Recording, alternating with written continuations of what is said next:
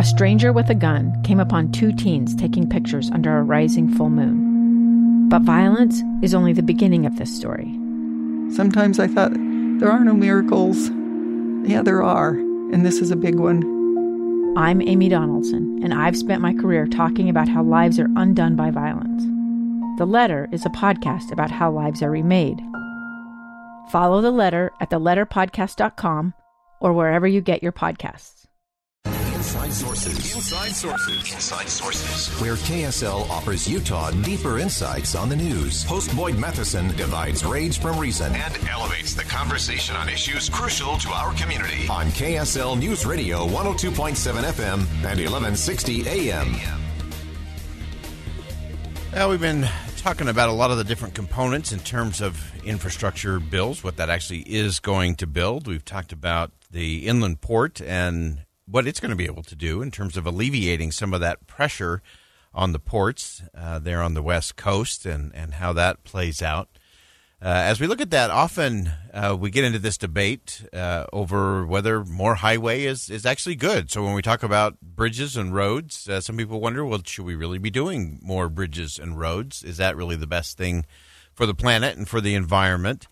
And sometimes it, it might be. And uh, we're going to have that conversation coming up here in just a moment. And we have to kind of get past all of that. Uh, if you missed anything in the first hour of the show today, uh, obviously a lot is going on in Washington, D.C. right now uh, in terms of getting these two bills landed the $1.2 trillion bipartisan infrastructure deal and then the larger, yet to be determined, probably 1.5 to 2 trillion dollar social spending bill.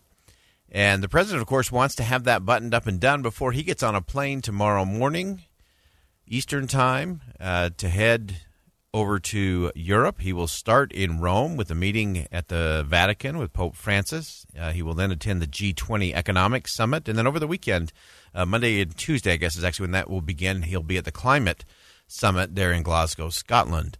And so the president is very anxious to get this uh, buttoned up, wrapped up, signed, sealed, and delivered before he heads out. That's a very, very tall order. And even today, uh, Press Secretary Jen Psaki said they're still hopeful that they can get this done, that they can get it landed and, and completed. There seems to be some hope and optimism on the Democratic side, although it, it seems to be that the sticking points are still the sticking points. And the sticking points are still how are we going to pay for that? And I think, uh, as we talked about uh, in the last segment before uh, the top of the hour, that Senator Joe Manchin is standing on the principles that he told and he signed to Senate Majority Leader Chuck Schumer of his own political party. Don't come back to me on this stuff. This is this is what I'm going to represent. This is what I'm willing to do and negotiate on and this is what I'm not. So don't come back and ask that. Uh, and so he was very specific there, uh, and yet they're they're still trying to work out the the nitty gritties of of all of that. And uh, there have been additional meetings today. We know that uh, Senator uh, from Arizona and Senator Manchin were back with the president again today, having a meeting. We've also been hearing some rumblings uh, from some of my sources in D.C uh, saying that there's still a possibility. It's about 4:10 p.m. Eastern time right now, 2:10 here in Utah. Uh, there's still a chance that President Biden may go to Capitol Hill to have a conversation with uh, people both in the Senate and in the House to see if they can't come to some sort of agreement. And remember, this is all uh, Democrats and Democrats uh, working through all of that. Uh, and so, to me, that's uh, going to be interesting to watch. If the president does make a move towards the Capitol, I think that's a very strong signal that they're close enough that the president feels like he can go there and seal the deal. That will be his negotiating point. Uh, and so he will he will buy into that. So we're going to watch and see if the president stays hunkered down, uh, packing his bags to go to the airport tomorrow uh, to head off uh, again first to Rome uh, and uh, then on uh, to Glasgow, Scotland for the climate summit uh, starting early next week. Uh, so all of that as it relates to infrastructure.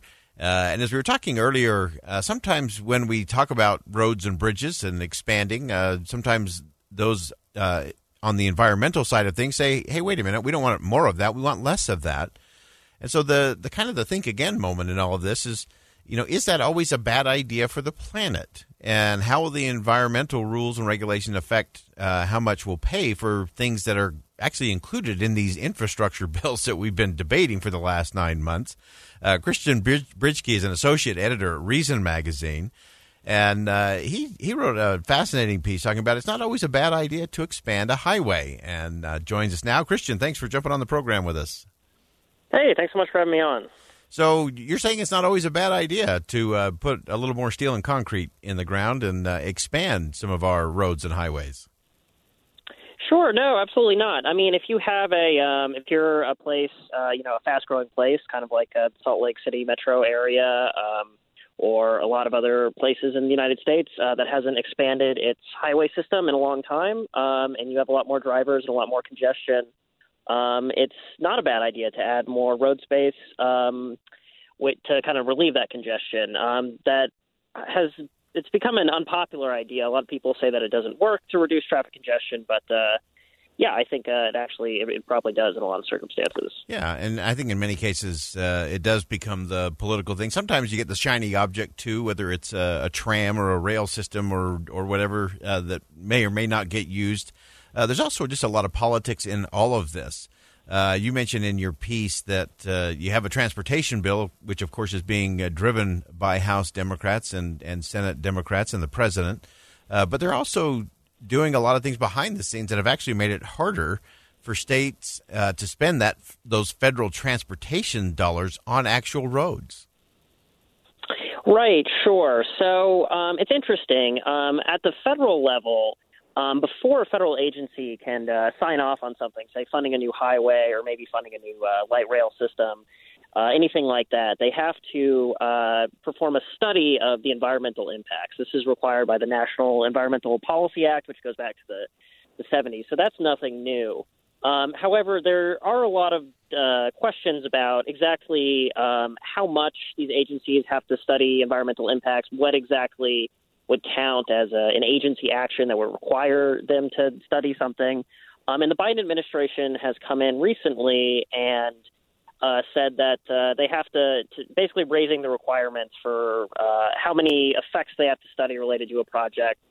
Um, just make these reviews a lot more onerous and therefore add a lot more cost to the kinds of infrastructure that obviously the Biden administration would like to build with all the spending that it's endorsed. Yeah, we've always uh, focused here in the state of Utah on the fact that we can do a lot more in terms of roads and bridges and infrastructure uh, if we do it ourselves, as opposed to having to go through all of those NEPA uh, processes and all the environmental pieces and Davis Bacon and, and on and on and on and on. Uh, that often it's much sure. more efficient to, to just do it yourself.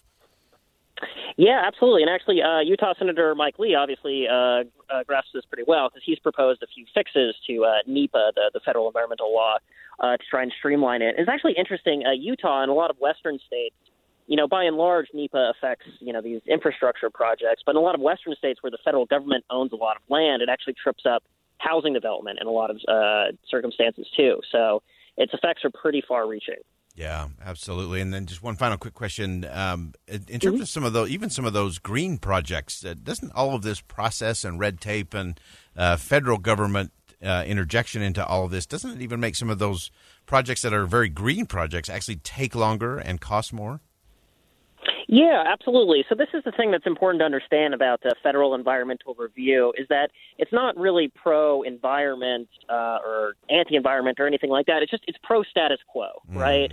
Uh, it makes building new things very hard, and therefore the default is to just not build those things, right, or raise the cost so much that they don't get built. And if you're an environmentalist who wants to see a lot new wind farms or solar plants or uh, you know, anything like that, uh, then obviously NEPA is going to make all of those things much more difficult to build, as well as uh, maybe a new highway those folks might not like so much. All right. Uh, great insight as always. Uh, again, Christian Britschgi is an associate editor at Reason Magazine. Appreciate him chiming in for us today.